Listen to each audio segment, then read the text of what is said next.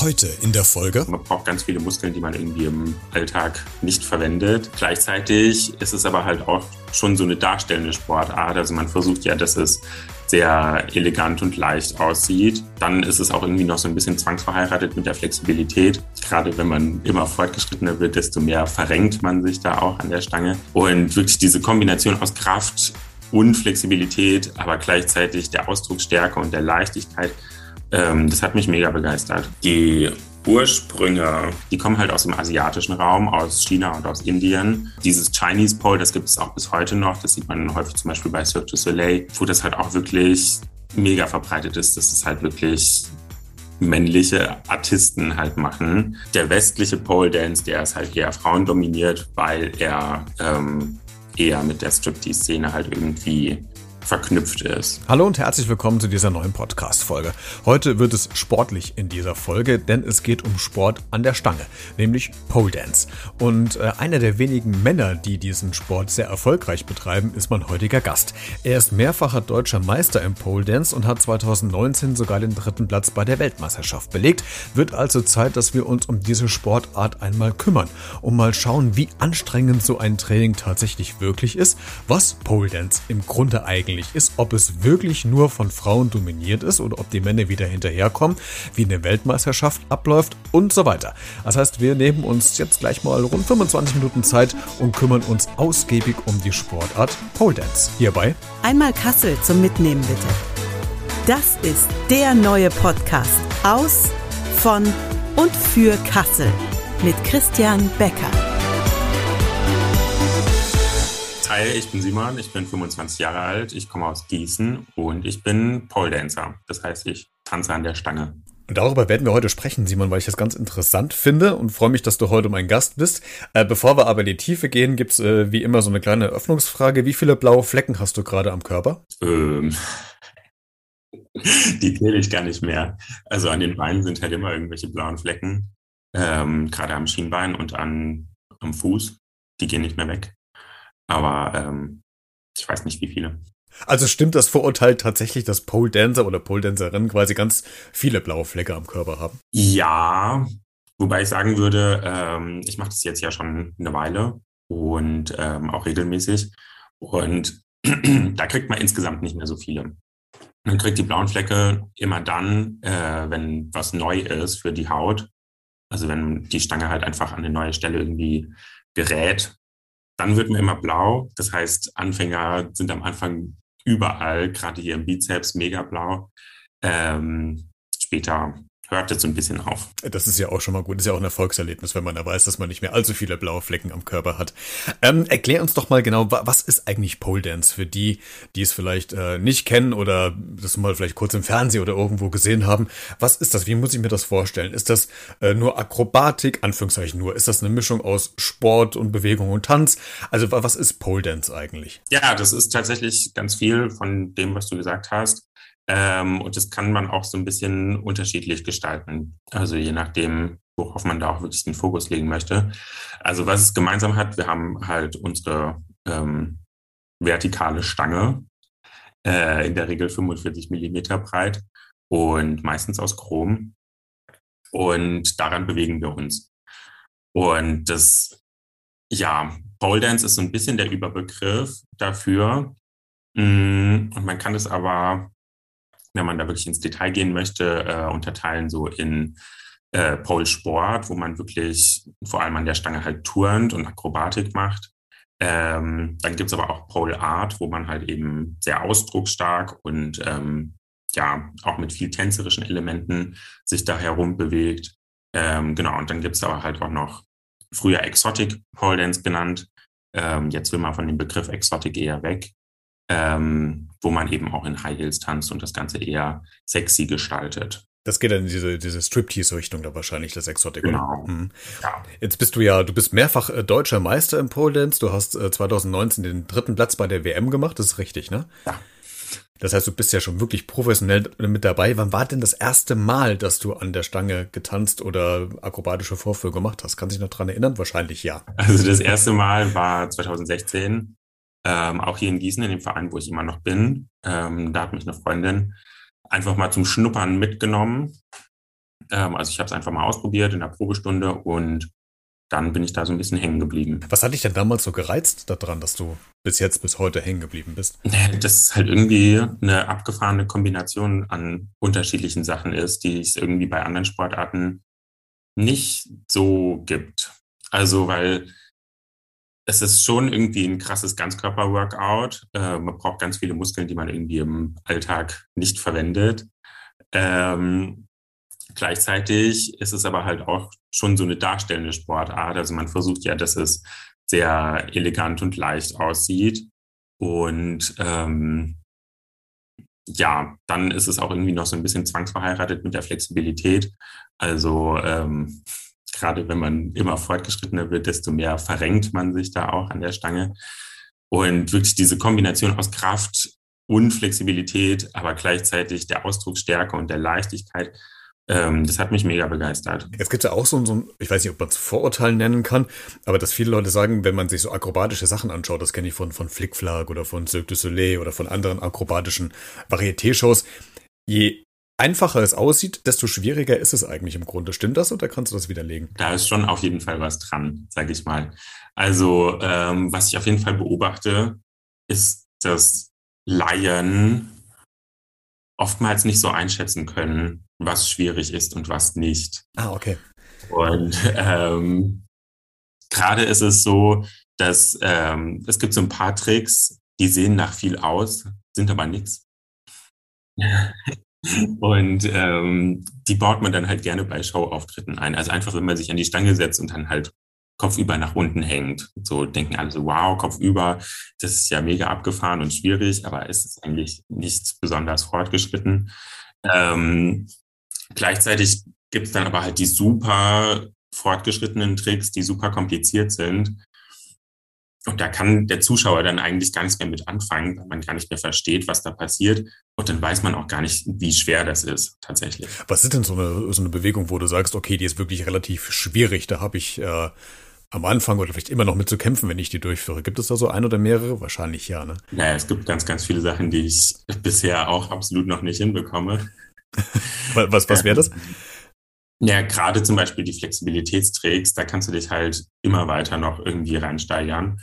Und ähm, da gibt's halt wirklich Figuren, da hängst du kopfüber an der Stange, ziehst dein Bein gestreckt über Kopf und hast dann währenddessen noch einen 180-Grad-Spagat mm, und halt sozusagen deinen Kopf eigentlich am Oberschenkel. Das sind so Sachen, da bin ich noch nicht ganz da. Okay. Simon, nimm uns doch mal mit so ein bisschen in, in, so ein Training, wie so ein Training abläuft. Jetzt bist du ja auf der einen Seite ja, glaube ich, selbst Trainer für Pole Dance. Auf der anderen Seite trainierst du aber selbst für äh, Wettkämpfe, ist eben schon gehört, deutsche Meisterschaften und Weltmeisterschaften. Äh, wenn du uns so einen kleinen kurzen Abriss über so ein Training äh, gibst, wie, wie läuft so ein Training ab vom Warm-up bis dann ran an die Stange, bis neue Bewegungen einstudieren? Wer, wer gibt dir das vor? Denkst du dir selbst aus? Wie läuft so ein Training eigentlich ab? Genau, also im Großen und Ganzen ähm, haben wir, also fangen wir immer mit einem Warm-up halt an. Ähm, und dann geht man halt an die Stange dran. Am Anfang macht man gerne noch einfach so ein paar Kräftigungsübungen, einfach auch wirklich für den Kraftaufbau. Ähm, dann trainiert man von mir aus 60, 70 Minuten und dann hat man einen Cooldown ähm, wieder zum Runterkommen und auch so ein bisschen zum Dehnen. Mhm. Genau, das ist so der grobe Aufbau. Und wenn ich jetzt einen Kurs gebe, dann ähm, haben wir da tatsächlich auch ähm, ja vorher klar festgelegte Kursinhalte. Ähm, das heißt, da versuche ich dann in einer Stunde halt irgendwie neue Tricks den Schülern ähm, beizubringen. Das heißt, ähm, dann steht halt auf dem Programm für die eine Stunde irgendwie fünf verschiedene Tricks die ich dann halt eben vorzeige, die wir dann schrittweise erlernen, die man auch so ein bisschen steigern kann. Und das Ziel ist dann, dass man die dann halt auch miteinander kombinieren kann. Also dass man ähm, nicht nur das eine macht, sondern wirklich in einer Kombination dann drei Tricks hintereinander wegtouren kann. Wie lange braucht es denn, also wenn ich jetzt so mal rumspinne, ich würde jetzt zu dir ins Training kommen, ähm, bin jetzt nicht so unbedingt der Sportlichste, aber wie lange brauche ich denn als Autonormalbürger, dass ich mal wirklich einigermaßen grazil mich an der Stange bewegen kann? Äh, kann man, kannst du das sagen oder ist das wirklich völlig individuell und abhängig davon, wer jetzt eigentlich zu dir kommt? Oder was sind so deine Erfahrungswerte? Ja, also meine Erfahrung ist eigentlich tatsächlich, dass es mega individuell ist. Also, und das liegt aber halt daran, dass wirklich auch die verschiedensten Menschen zu uns in die Kurse kommen. Und ähm, es kommen ganz, ganz viele, die noch nie vorher irgendwie viel Sport gemacht haben. Ähm, es gibt aber halt natürlich auch Leute, die haben irgendwie einen Background aus dem Touren oder haben mal getanzt oder so. Die haben immer so einen leichten Vorteil natürlich und bei denen sieht es oftmals auch schon in der ersten Stunde irgendwie halbwegs koordiniert aus. Ähm, genau, aber an sich, ja, wenn man regelmäßig hingeht und ähm, wirklich von mir aus von Anfang an zweimal die Woche äh, einfach was an der Stange macht, dann macht man innerhalb der ersten Wochen so starke Fortschritte, dass man da wirklich ähm, ja die ersten Figuren nach ein paar Stunden auf jeden Fall hinbekommt. Und ich glaube, das ist auch so eine Sportart, die süchtig macht, oder? Weil gut, dich brauche ich gar nicht zu fragen, du bist ja da hängen geblieben. Aber ich glaube, dass äh, ganz viele so diesen, diesen Fun- und Spaßfaktor ja doch sehen und dann ähm, beim Reinschnuppern, wie es bei dir war, dann, dann hängen bleiben dabei, oder? Ja, auf jeden Fall. Und das, ähm, denke ich, liegt auf jeden Fall auch ähm, an den Fortschritten, die man halt relativ zügig machen kann. Also, weil es ist halt immer so direkt beobachtbar. Ne? Also in der ersten Stunde da können die meisten halt noch nicht irgendwie die Stange nach oben klettern, sondern sich gerade so dran halten. Und dann, wenn man ein bisschen hingeht, dann kann man auf einmal auf zwei Meter Höhe klettern. Das kannst du ja direkt irgendwie beobachten und das pusht dich dann ja auch und gibt dir nochmal einen Motivationsschub und ähm, dann hat man natürlich umso mehr Bock, noch weiterzumachen. Im äh, Vorfeld zu diesem Gespräch, Simon, habe ich natürlich so ein bisschen recherchiert und mal äh, ein bisschen quer gelesen und mich in das Thema, also eingearbeitet, in Anführungszeichen. Und was einem auffällt, das würde ich jetzt wahrscheinlich überraschen, äh, aus deiner eigenen Erfahrung, dass ja relativ äh, wenige Männer mit äh, dabei sind. Äh, der, der Großteil wird ja wahrscheinlich noch Frauen sein. Äh, aber, und äh, das fand ich das Spannende dran, das war ja eigentlich früher, wenn ich richtig re recherchiert habe, äh, vor 1920 ja eigentlich Pole Dance eine komplette Männersache. Und so ab 1920 hat sich das ja geändert. Äh, da, da kamen dann eher die, die Frauen da rein. Das hat dann damit zu tun, äh, was du eben schon sagtest, ging ja so in diese Striptease-Exotic-Richtung, glaube ich, ab 1970.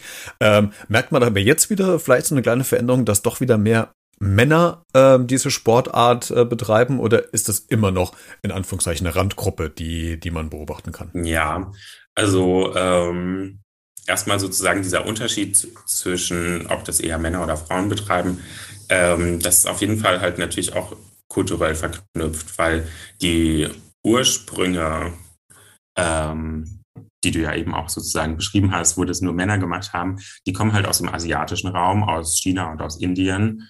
Und ähm, ja, dieses Chinese Pole, das gibt es auch bis heute noch. Das sieht man häufig zum Beispiel bei Cirque du Soleil, ähm, wo das halt auch wirklich mega verbreitet ist, dass es halt wirklich männliche Artisten halt machen.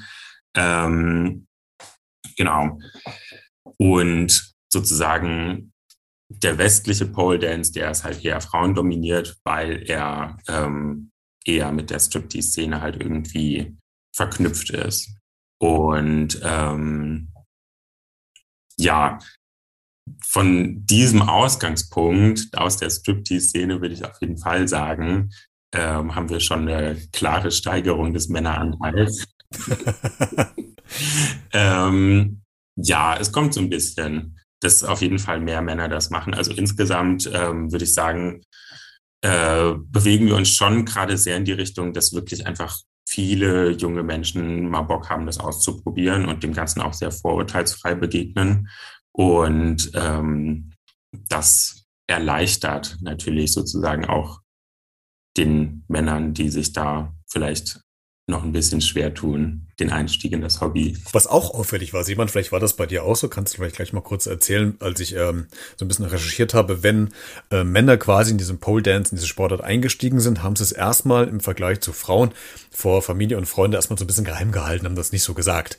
Äh, war das bei dir auch? Hast du auch erstmal gesagt, okay, ich, ich probiere das erstmal im Stillen für mich aus, um zu gucken, ob es was für mich ist und erst zwei, drei Jahre später äh, sage ich das oder ähm, hast du das gar nicht gemacht? Bist du relativ schnell, äh, hast du schnell gesagt, du, ich, ich habe eine neue Sportart für mich entdeckt, die, die mache ich jetzt, die macht mir mega Fun. Bei mir war es so, ich habe es ja ähm, hier im Verein eben ausprobiert und ähm, das ist halt ein Tanzsportverein.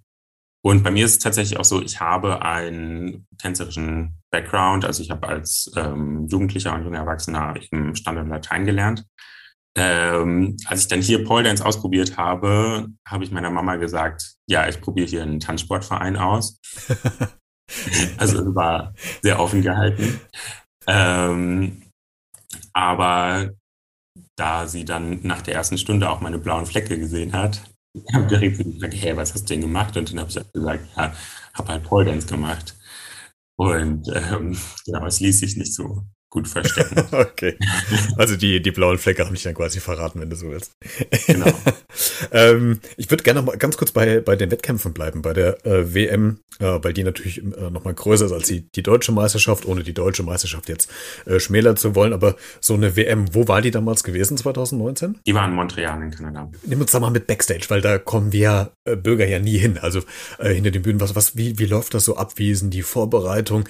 Ist das äh, auch so, so ein wirklicher Wettkampfcharakter wie bei allen anderen auch? Oder ist es vielleicht eine andere Community, wo man eher noch äh, lockeren Umgang pflegt? Äh, äh, guckt man sich ganz viel bei anderen ab? Äh, wie hoch ist der Neidfaktor? Also ganz viele Sachen. Wir nehmen uns mal so mit hinter die, hinter die äh, WM. Wie, wie läuft sowas ab? Genau, ich kann es natürlich nicht so gut vergleichen mit anderen Sportwettkämpfen, weil ich da noch nie ähm, irgendwie auf einem höheren Level irgendwas gemacht habe.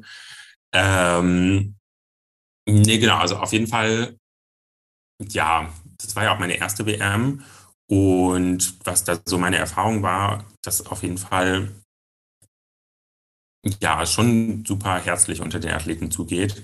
Ähm, also Backstage besteht halt hauptsächlich aus ähm, den Gelegenheiten, sich aufzuwärmen. Also da gibt es halt einen großen Bereich zum Warm-up, äh, wo auch ein paar Stangen rumstehen, wo man rumtouren kann. Ähm, und ähm, ansonsten halt umkleiden, um sich fertig zu machen und so weiter. Und da sind dann schon halt diese sehr vielen Athleten im sehr eng beieinander, beziehungsweise vergleichsweise eng beieinander. Ähm, vor, vor, Corona ging das noch, ne? ja, ich meine, dieses Jahr hatten wir die Deutsche ja zum Beispiel auch unter Corona-Bedingungen. Das war halt schon anders tatsächlich. Mm, nee, genau, aber jetzt bei der WM mm, das ist halt schon mega cool, dass man einfach den Austausch hat mit den Athleten aus den anderen Ländern. Ähm, viele sind ja auch irgendwie international bekannt oder, ähm, keine Ahnung, hat man nur auf Instagram gesehen oder sowas. Und dann zu denen einfach hingehen zu können und mit ihnen kurz zu schwatzen, ähm, das war schon mega cool. Und insgesamt, ja, ist es aber auch so meine Einschätzung der Pole Dance Community, dass alle sehr wertschätzend miteinander umgehen. Sind bei solchen äh, Weltmeisterschaften eigentlich auch, äh, vielleicht weiß es auch gar nicht, weiß nicht, solche, solche Headhunter unterwegs, zum Beispiel für Cirque du Soleil oder für, für Flickflack oder so? Wird da auch schon was abgegriffen? Also das wurde uns tatsächlich auch angekündigt, ähm, als die WM eben in Montreal war. Äh, Cirque du Soleil hat ja sozusagen auch Headquarter in Montreal. Und genau, ist ja der Hauptsitz, glaube ich, von denen. Genau, oder? und die haben dann da auch, ähm, wie nennt man es denn? So Talentscouts? Ja, Scouts geschickt. Und ähm, ich weiß aber nicht, ob die da jemanden angesprochen haben. Okay, das, das wäre jetzt mal eine Folgefrage gewesen, also auf dich ist noch keiner zugekommen. Nicht, leider nicht. würdest du es machen? Äh, ja, auf jeden Fall. Ja. Also gerade Cirque du Soleil ist halt eine riesige Chance. Ähm, ich habe zwar auch gehört, dass die Vertragsbedingungen teilweise Mittel sind. Ähm, nee, aber klar, so wirklich ein Angebot zu bekommen als Artist, das ist super schwer. Das kriegt man nur über Beziehungen. Und ähm, von daher, jeden Tag würde ich das nehmen. Ist, äh, ich glaube einfach so, äh, so eine Referenz, die, die einen mega Tür öffnen könnte, ne? Also wenn man, wenn man sowas im Lebenslauf ja. irgendwie stehen hat. Ähm, gab es denn mal, das interessiert die Hörer ja auch mal, wenn man so öffentliche Auftritte hat oder sowas, gab es noch mal so irgendwelche Pannen, wo du sagst, okay, das ist mir völlig schief gelaufen? Irgendwie von der Stange mal gerutscht oder mal vergriffen, neben die Stange gefallen oder äh, weiß nicht, Gibt es da irgendwas? Das kommt natürlich äh, häufiger vor. Also gerade auch im Training. Ne? Ähm, das passiert einfach, dass man von der Stange fällt. Ähm, ich bin Gott sei Dank in den fünf Jahren, in denen ich das mache, glaube ich, keine Ahnung, dreimal schlimmer gestürzt. Ähm, aber es ist nie was Ernsthaftes passiert. Mhm. Bei mir war es tatsächlich auch so meine erste Meisterschaft, die habe ich 2017 gemacht. Und da bin ich nur gerutscht. Es war absolut furchtbar. Ähm, und da, weil, weil du aufgeregt warst, weil Hände voller Schweiß? Oder ja, keine Ahnung. Irgendwie war die Stange auch richtig komisch. Ich weiß nicht, aber das ist halt auch so, halt wirklich der Handschweiß ist halt so der Endgegner, ne? Weil gerade wenn du, gerade wenn du einen Auftritt hast, bist du natürlich aufgeregter und was passiert dann? Deine Hände schwitzen. Was sollte beim Pole Dance halt nicht sein? Die Hände schwitzen. Hände schwitzen. Und ähm, das war halt auch, wie gesagt, erste Meisterschaft. Ähm, da hatte ich noch nicht so die Routine, wie ich sie jetzt habe, äh, wirklich mit Gripmittel mich da vorzubereiten. Habe ich natürlich auch gemacht, aber ja, war so erstes Mal halt. Ähm, hm. das sind ja auch solche, wie bei den äh, Turnern, ist das so Kalkhände, die ihr dann habt? Mm, ja. Oder auch. macht ihr das mit Bandagen? Ähm, nee, das auf gar keinen Fall. Ähm, Genau, es gibt viele, die auch so Liquid Chalk verwenden, ähm, was viele auch beim Klettern benutzen. Mhm, diese trockene Kreide wie beim Touren, das funktioniert aus irgendeinem Grund an der Stange nicht. Da rutscht mal irgendwie nur noch mehr. Ähm, genau, aber ich zum Beispiel verwende auch gar keine Kreide.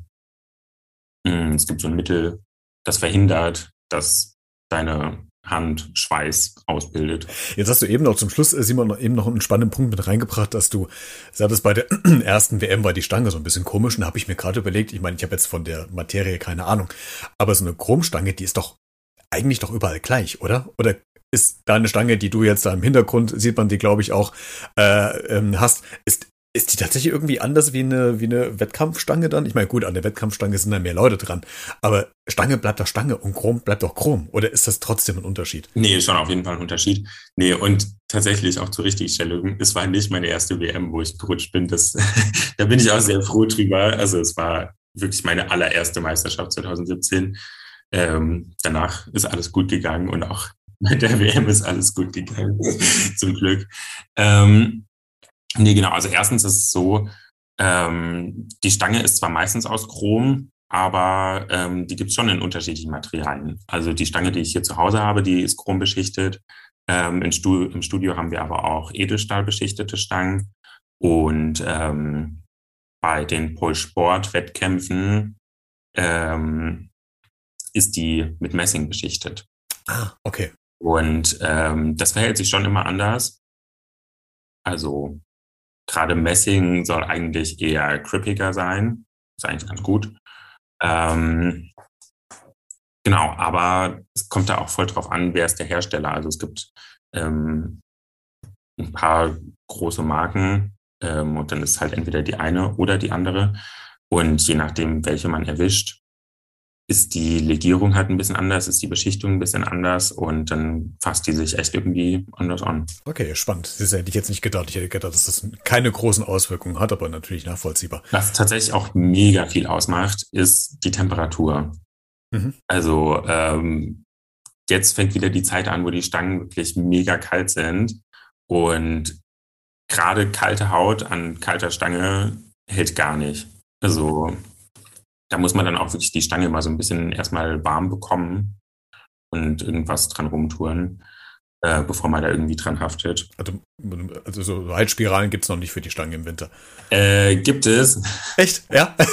also beziehungsweise, ähm, was wir haben, was es gibt und was ich auch irgendwie echt mal gerne hätte, ähm, das sind Stangenwärmer. Ach ja. Das kannst du dir ein bisschen vorstellen, wie eine Heizdecke die du um die Stange herumlegst, dann halt ja, ist die elektrisch betrieben und heizt die auch. Sehr schön. Das, die einen, die das für das Lenkrad im Auto haben, haben die andere für die Pole-Stange genau. zu Hause.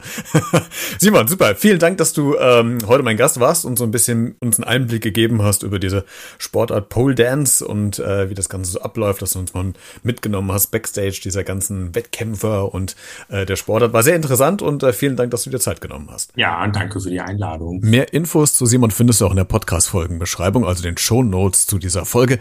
Da habe ich dir noch ein paar mehr Infos zu äh, Simon online gestellt. Kannst dich gerne mal durchklicken, wenn du magst. Diese Folge kannst du wie immer auch gerne kommentieren auf allen Social Media Kanälen, auf Facebook, äh, Twitter, Instagram äh, oder schreibst mir eine E-Mail an b-redet.gmx.de oder kannst mir auch eine Sprach- oder eine Textnachricht aufs Podcast-Handy schicken. Alle Kontaktinformationen findest du auch in den Shownotes zu dieser Folge. Weißt du mittlerweile schon, ist ja nichts Neues. Wir hören uns spätestens zur nächsten Folge wieder. Bis dahin, bleib gesund und bleib neugierig. Ciao.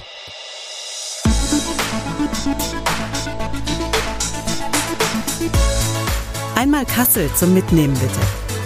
Das ist der neue Podcast aus, von und für Kassel mit Christian Becker.